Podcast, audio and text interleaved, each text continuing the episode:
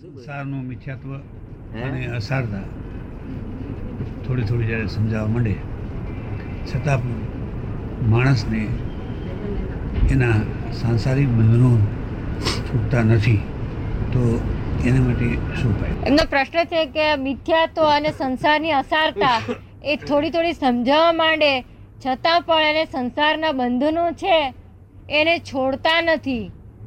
તો એના માટે શું ઉપાય? બંધનો બંધનો છોડે કે ના છોડે તેને કઈ જરૂર જ નથી આપણને સંસાર આ બંધનો આપણને બાંધી શકે એમ છે નહીં.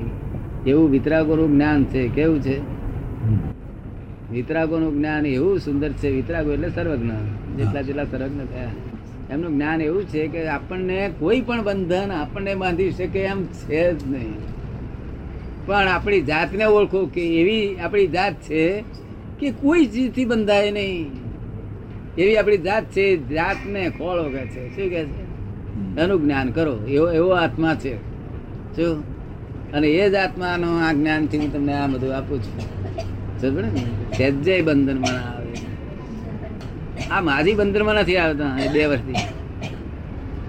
કઈ બંધનમાં આવા કોઈ જગ્યાએ? એક ક્ષણ વાર ને આ એવો આત્મા તો એમને જડી ગયો. માણસ કર્મ કર્યા વગર રહી શકતો નથી. માણસ કર્મ કર્યા વગર તો રહી શકતો નથી. એ કર્મનો સવાલ નથી. કર્મ કેટલા થાય પણ તે આત્માને આત્માને એને લેવા દેવા નથી. એ જ્ઞાન એને તારી શકે કે ભક્તિ તારી શકે? તો એને જ્ઞાન તારી શકે કે ભક્તિ તારી શકે? તો એને જ્ઞાન તારી શકે કે ભક્તિ તારી શકે? એ ભક્તિ જ્ઞાન વગરની ભક્તિ એ સંસારમાં ભૌતિક સુખો આપનારી છે. શું છે? ભૌતિક. જ્ઞાન વગરની ભક્તિ એ સંસારના ભૌતિક સુખો આપનારી છે અને જ્ઞાન સહિતની ભક્તિ એ જ્ઞાન જ કહેવાય છે. શું છે? ભક્તિ વગરનું જ્ઞાન હોય તો? અને ભક્તિ વગરનું જ્ઞાન હોય તો? તો તો પછી ભક્તિ વગરનું ભક્તિ વગરનું જ્ઞાન? એ ભક્તિ વગરનું જ્ઞાન હોય જ નહીં કોઈ દાડે. એ તો શુષ્ક જ્ઞાન કહેવાય એટલા કમ કહેવાય. એ સાચું જ્ઞાન જ નથી એ. સાચું જ્ઞાન. એ વિદ્વતા છે જ્ઞાન જ્ઞાન હંમેશા ભક્તિ સાથે રાખે જ. આ હું જ્ઞાન આપું ને, એટલે નિરંતર ચોવીસ કલાક આ બધાને લક્ષ્મણ દાદા રહ્યા જ કરે. નિરંતર ભક્તિ, એ ભક્તિ એટલે કલાક નહીં, નિરંતર ભક્તિ. આ પાંચ હજાર માણસોને નિરંતર ભક્તિ ચાલુ રહેશે એમાં અમુક જ માણસ બસે પાંચ, છ હજાર જેને બહુ અહીંયા બહુ ધ્યાન ના રાખતો હોય, ત્યારે અસર ના ઓછી થઈ જાય, ના થઈ જાય. બાકી નિરંતર ભક્તિ ભક્તિ અને જપ સાધનાથી અંતસ્ફૂર્ણાથી જ્ઞાન પ્રગટે કે નહીં? ભક્તિ અને જપ સાધના. એનાથી અંતરસ્ફૂર્ણાથી જ્ઞાન પ્રગટે ખરું? જપ સાધના. ભક્તિ અને જપ જપ થા- સાધના. એવું છે ને જપ જપ એ વસ્તુ કેવી છે કે મનને સ્થિર કરવાનું સાધન છે. બીજું કશું છે નહીં. સ્થિર કરવાનું સાધન બધું આ સર અંતસ્કરણ સ્થિર કરવા માટે જપ યજ્ઞની જરૂર છે. શું પણ આ જ્ઞાન મળ્યા પછી તો જપ યજ્ઞ કશાની જરૂર નહીં. જપ યજ્ઞ આ જ્ઞાન મળ્યા પછી તો કશું એને જરૂર જ ના હોય. આ જ્ઞાન જ એવું છે કે નિર્લેપ જ રાખે છે. સંસારની મહી છોડીઓ પરણાવતો છોકરા પરણાવતો. લોક ગાળો દેતા હોય તો એ નિર્લેપ રાખે. એનો અર્થ એમ થયો ને કે નિરપેક્ષ ભાવે માણસ કામ કરવું જોઈએ. એનો અર્થ એવો કે નિરપેક્ષ ભાવે કામ કરવું જોઈએ? નિરપેક્ષ ભાવે નહીં. તમે જેવી રીતે કામ કરવું હોય તેવી રીતે કરો. આ જ્ઞાન ને સમજો તમે. અપેક્ષા તો બંધન કરે ને. અપેક્ષા તો બંધન કરે ને. નહીં, અપેક્ષા, પણ મારું કહેવાનું જેને અપેક્ષા થાય છે ને તે તમે પોતે નથી. જેને બંધન થાય છે તે તમે પોતે નથી. એ તમારી જાતને જાણો. શું કહ્યું? અને એ જ જાત હું દેખાડું છું. તે જાત મારી તેના કુદે છે ને. આઠ વર્ષે લવાડા થઈને. તમારી જાતને જાણો. અને એ જ આત્મા છે. એ જ સેલ્ફ છે ને એ જ સેલ્ફનું રિયલાઇઝ કરી લો કે છે. કોઈ કાળે બંધાય નહીં એવો છે આ તો કામ ક્રોધ લોભ મોહ અહંકાર છોડવા માટે ઉત્તમ રસ્તો ફક્ત જ્ઞાન જ છે અને જ્ઞાન આ કાળને સમન્વિત છે. એ કે છે તો પછી કામ ક્રોધ લોભ મોહને છોડવાનો રસ્તો એક જ્ઞાન જ છે અને એ જ્ઞાન આ કાળને માટે સમન્વિત છે? સાચું જ્ઞાન એનું નામ કહેવાય કે કામ ક્રોધ લોભ મોહ બધું ઉડાડી મેળે એનું નામ સાચું જ્ઞાન. શું કહ્યું? એ પ્રાપ્ત કેમ કરવું એ પ્રાપ્ત કેમ કરવું એ જ પ્રાપ્ત અહીંયા આપું છું. અત્યારે બધાને ઉડી ગયા છે ને બધાને ક્રોધ માન માયા લોભ બધું ઉડી જ ગયેલું છે. છતાં તમને એમ કોઈક દેખાય કે આ મને ક્રોધ કરે છે એ ક્રોધ નથી ખરેખર. ભગવાન કબૂલ ના કરે આ ક્રોધ છે. માણસો કબૂલ કરે ના હૃદયની સરળતા આવી એટલું બધું સહજ છે સરળ છે એટલું? હૃદયની સરળતા આવી એ એટલું બધું સહજ છે? શેની હૃદયની? સરળતા આવી એ સરળતા આવી એ ના આવી, એ બધું પૂર્વભોનો એનો બધો હિસાબ છે, એના તો ડેવલપમેન્ટ છે. જેમ સરળ થાય ને, તેમ વધુ ઉત્તમ કહેવાય. પણ આ દિગ્ને એ છે તે ક્રમિક માર્ગમાં છે. સરળ માણસોને ધર્મને પામે. પણ કરોડો ઉપાય ઠેકોણ ના પડે. અને આ તો અક્રમ વિજ્ઞાન છે, એક અવતારમાં બધું જ જોડવાની કરી નાખે. એક જ અવતારી આ જ્ઞાન છે, એક અવતાર પછી મોક્ષ થાય એવું આ જ્ઞાન છે. બધું જ ધૂળદાણી કરી નાખે છે. સપારા બધું અને જો આરાધના સાચા અમારા આજ્ઞાપૂર્વક આરાધવામાં આવે ને તો નિરંતર સમાધિ રહે. તમે ડાક્ટરનું લાઈન કરો તો નિરંતર સમાધિ રહે. નડે જ નહીં અડે નહીં. એટલું વિજ્ઞાન છે આ તો બહુ ઊંચું વિજ્ઞાન છે આ. તેથી તેથી કે છે દસ લાખ વર્ષે આવું થયું નથી એવું આ થયું છે. એનું કારણ જ એક તેથી કે છે. શું કે છે શરણાગતિ એમ? શરણાગતિ એમ? શરણાગતિ જેવી કશું વસ્તુ જ નથી. ગુરુ શરણ. અભેદભાવ છે. શું છે? મને જુદાઈ તમારાથી કોઈ જોડે લાગતી નથી. આ છ હજાર માણસ છે ને તેને જોડે નહીં ને આ દુનિયા જોડે મને જુદાઈ લાગી નથી. આપ તો ઉચ્ચ કોટીના છો. હે? અમે તો બહુ નીચી કોટી આપ તો બહુ ઉચ્ચ કોટીના છે અમે તો બહુ નીચેના ના છીએ. એમ નહીં તમે છે તે મારે મારી જ કોટી ના છો તમને મને જોયા જ કરવાનો તે મારા રૂપ થયા કરો. તારી નિધિધ્યાસનથી તે રૂપ થયા કરવાનો બીજો કોઈ રસ્તો જ નથી.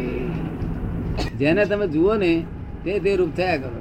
સંસારના વ્યવહારમાં શુદ્ધતા જોઈએ ને? શુચિ જોઈએ ને? સંસારના વ્યવહારમાં શુદ્ધતા શુચિ જોઈએ ને? એ બધી આવવી જ જોઈએ. શુદ્ધતા એટલી બધી આવવી જોઈએ. શુદ્ધતા એટલી બધી આવવી જોઈએ કે આદર્શ કહેવાવો જોઈએ. કેવું વર્લ્ડમાં કોઈ જોયો ના હોય કોઈ આ ક્રમિક માર્ગના સા- સાધુ આચાર્ય કરતા ઊંચા ઊંચો વ્યવહાર હોવો જોઈએ.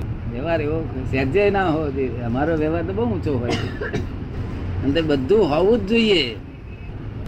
આ ડાક્ટર વિજ્ઞાન એવું છે આ વિજ્ઞાન હું જે આત્મા દેખાડું છું એ કેવ જ્ઞાનનો આત્મા છે અને આ જે જગતના લોકો આત્મજ્ઞાન કરે છે એ શાસ્ત્રીય આત્મજ્ઞાન છે. કેવું છે? પણ પાત્રતા અને અધિકારીત્વ વગર આ જ્ઞાન કેમ પછી તો સમજાય. પાત્રતા કે અધિકારી વગર આ જ્ઞાન કેમ પચે? પાત્રતાની અધિકારીની જરૂર જ નથી. અહીં તો બાહ્યાચાર એ શું છે?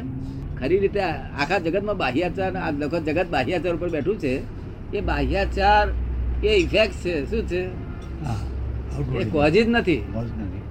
એટલે અમે કોઝિન ઉડાડી મેલીએ છીએ. ઇફેક્ટ ના ઇફેક્ટ તો એની જે જે હશે તે દોઈ જશે એની મેરે કોઝિન ઉડાડી મેલી છે કોઝિન એટલે ઊંધી રોંગ બિલીફ કે હું આ હું આ છું.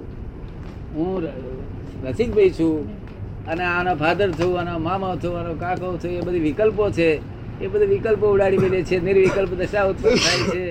તમે ફરી એક ફરો બેસો જો જ્ઞાનમાં હું તમને એક્ઝેક્ટલી બતાવું. આ તો આ જ્ઞાન તો તરત જ ફળ આપનારું છે. કલાકમાં બધા જ ફળ આપનારી. ચારેય પ્રકારના ક્રોધ, માન, માયા, લોભ બધું જ જતું રહે ઊભું જ ના રહે ને પણ તે અમારા કયા પ્રમાણે આરાધના કરે તો? પછી પોતાની સમજણમાં નાખે મીઠું મરચું, તો પછી કઢી હતી હતી, એની દૂધ દૂધ પાકની કઢી બનાવી દે.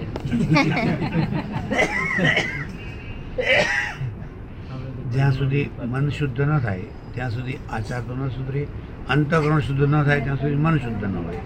અને આત્માનું સ્વરબંધન ન કરી શકે ત્યાં સુધી એને અંતઃકરણનું જ્ઞાન ના આવે. આ એવું છે. એમ કે છે કે જ્યાં સુધી મન શુદ્ધ ના થાય, ત્યાં સુધી અંતસ્કરણ શુદ્ધ ના થાય અંતસ્કરણ શુદ્ધ ના થાય, ત્યાં સુધી આચાર શુદ્ધ આચારની શુદ્ધિકરણ ના થાય. અને આ બધાની અંતસ્કરણની આ બધાની શુદ્ધિકરણ ના થાય ત્યાં સુધી આત્મા તો ત્યાં સુધી આપણે આત્માનું અનુસંધાન કઈ રીતે કરી શકીએ? તો ત્યાં સુધી આત્માનું અનુસંધાન કઈ રીતે થઈ શકે? આત્માનું અનુસંધાન તો એની પાસે એક કલાકમાં જ કરાવડાવું છું. અને આત્માનું અનુસંધાન થાય છે એટલે પેલું જે હતું તે જ્ઞેય સ્વરૂપે થાય છે. શું થાય છે? એ જે હતું ખરાબ ખરાબ વિચાર કે સારા વિચાર બંને બધા જ્ઞેય સ્વરૂપે છે. સારો વિચાર છે તોય જ્ઞેય છે અને ખરાબ વિચાર છે તોય જ્ઞેય છે. તો સમજો ને આ બધી ઇફેક્ટ છે. એટલે હું બધા ચીડ્યો નથી કોઈ પર. આટલું બધું એવા છો તમે. શું હું કોઈ દાદા ચીડ્યો કારણ કે ખરી રીતે તો ખોટું કર્યું હોય તો મને પહેલું લાગવું જોઈએ. ગુરુ કૃપા અથવા ગુરુની શક્તિથી જ પામી શકાય ને? તો આ ગુરુની શક્તિથી જ પામી શકાય ને? ગુરુ કૃપા. અને ગુરુની ભગવાનની કૃપા અંદરની ભગવાનની કૃપા આ બીજે બધે શું કરવામાં આવે છે? કે દેહ સાથે ભગવાન પોતાની જાતને ધરાવે છે. શું છે? અહીંયા આગળ હું, જેવા જેવા તમે ભક્ત છો, એવો હું પણ ભક્ત છું. સમજ પડે ને? આ મેં દાદા ભગવાન તો અંદર બેઠા છે તે આ તો એમ પટેલ દેખાય છે. સમજ પડે ને? હું પોતે જ છે તે દાદા ભગવાનને નમસ્કાર, જય જયકાર બોલાવડાવું છું. બોલાવું છું ને? એટલે હું ભક્ત છું ને તમે ભક્ત છો. અને દાદા ભગવાન એ ભગવાન છે, ચૌદ લોકનો નાથ છે, માગે એ વસ્તુ આપે એવો છે. શું કહ્યું? આ તો મંદિર થઈ ગયેલું છે. અને આ જે બોલે છે, એ ઓરિજિનલ ટેપ રેકર્ડ છે. આ આ ઓરિજિનલ ટેપ રેકર્ડ આ સેકન્ડરી ટેપ રેકર્ડ સમજ પડે ને? આ ભગવાન બોલે કરે નહીં નહીં તો આ બોલે છે, એને ભગવાન કે તો આને ભગવાન કહે તો આને ભગવાન કહેવા પડે ને? વૈજ્ઞાનિક શું કહે? કે ભગવાનને આ બધું હરખું હોય? નહીં. શું એટલે ક્રોધમાન માયારોગ માયા, રોગ જવા જ જોઈએ. અને ગયેલા જ છે આ બધાને. એનું પ્રૂફ મારે આપવાનું કેવું? સમજ પડે ને? ક્રોધ હંમેશા કેવો હોય એની વ્યાખ્યા શું હોય? કે હિંસક ભાવ સહિત હોય કેવો હોય? હિંસક ભાવ સહિત હંમેશા જ્યારે ક્રોધ થાય ત્યારે એની પાસે હિંસક ભાવ હોય જ. શું હોય? અને તોતો પણ હોય. તોતો તોતો એટલે ફરી પાછો યાદ આવે. ફરી હોમ માણસ ભેગો થાય ને તો તરત એની મેરે યાદ આવે એને તોતો હોય. આ છે તે ક્રોધ. કેવો હોય? હિંસક ભાવ બિલકુલ ના હોય. તોતો પણ. સમજ ને? એટલે થઈ ગયું થઈ ગયું. પછી એનો તોતો જ નહીં યાદ જ નહીં. ઇફેક્ટ ઘૂસી જાય આ સમજ આવે છે? આ સંસારી સંસારી લોકોને છતાં હિંસક ભાવ વગરનો ક્રોધ થાય છે પાછો. એ ક્યાં આગળ થાય? પોતાના છોકરાની જોડે લડે ત્યારે તો હિંસક ભાવ વગરનો ક્રોધ હોય. કેવું હોય? પણ એ તોતા વાળો તો હોય જ એટલે ક્રોધ એટલે ક્રોધ. આ ક્રોધ ના ગણાય. માણસનો આનંદ ચિરંજીવ રહે હંમેશા આનંદમાં જ રહે એવી અવસ્થા ક્યારે પ્રાપ્ત કરી શકે? એ જ અમારી જોડે તમે એક છ મહિના મારી જોડે તમને ધીરે આનંદ તમારા લીધે બીજા લોકોને થાય. એટલો તમારો ભેગો થઈ જાય. એનાથી સંસારને છૂટવું આવશ્યક છે? એનાથી સંસારને છૂટવું આવશ્યક છે? છૂટવાની કઈ જરૂર નથી. તમે સંસારને દવાખાનું ચાલવા દો નિરાશે એમ પટેલ નામનો ધંધો ચાલે છે ને ગણે એવું કશું છૂટવાની જરૂર નથી. છૂટા જ છો છો જ છૂટા તમે. એ તો સંચિત કર્મ કઈ રીતે છૂટે? પ્રાર કર્મ છૂટી શકે કે? સંચિત કર્મ કઈ રીતે છૂટે ને પ્રારબ્ધ કર્મ છૂટી શકે કે? આ જગત? હું તમને કહું પ્રારબ્ધ કર્મ એ તમે શેને માનો છો એ મને તમારી રીતે સમજાવો થોડી વાર. એક યોનિમાંથી માણસ આવ્યો હોય આજે મનુષ્ય જન્મ પામ્યો તો અનેક જન્મ પછી એ પામ્યો. ચોરાસી લાખ યોની પછી એ જન્મ પામ્યો. તો એ અનેક અને એ મનુષ્યત્વમાં પણ અનેક જન્મો થયા હોય. અને એમાં કેટલાય એનામાંથી કશાયો અને સંચિત કર્મો ભેગા થયા હોય. એમાંથી આ જન્મે એને થોડું કર્મ ભોગવવા માટે આપે એ પ્રાર્થ કર્મ કે જે એમ જેમાંથી સંતો પણ છૂટી શકતા નથી. આપને પણ ખાંસી આવી શકે છે.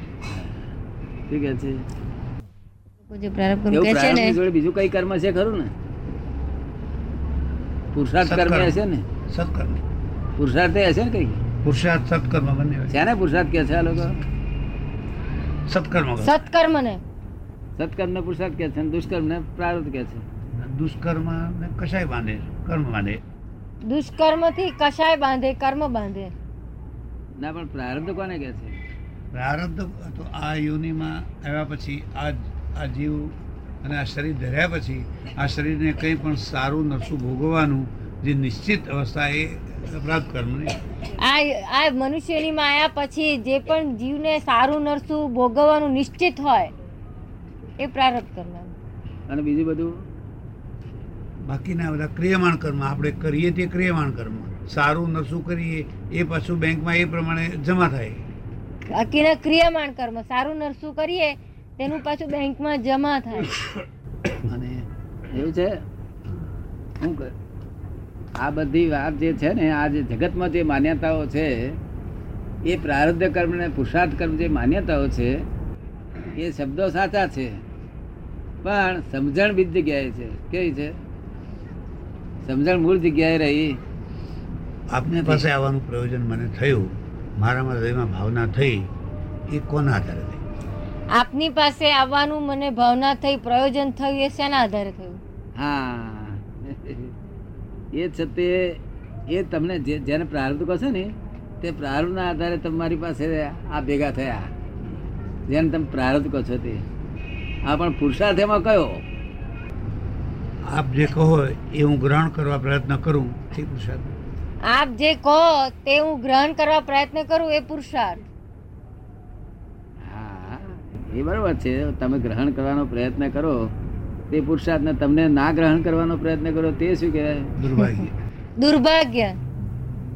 ના ના પુરુષાર્થ ને દુર્ભાગ્ય બે જોડે ના હોય.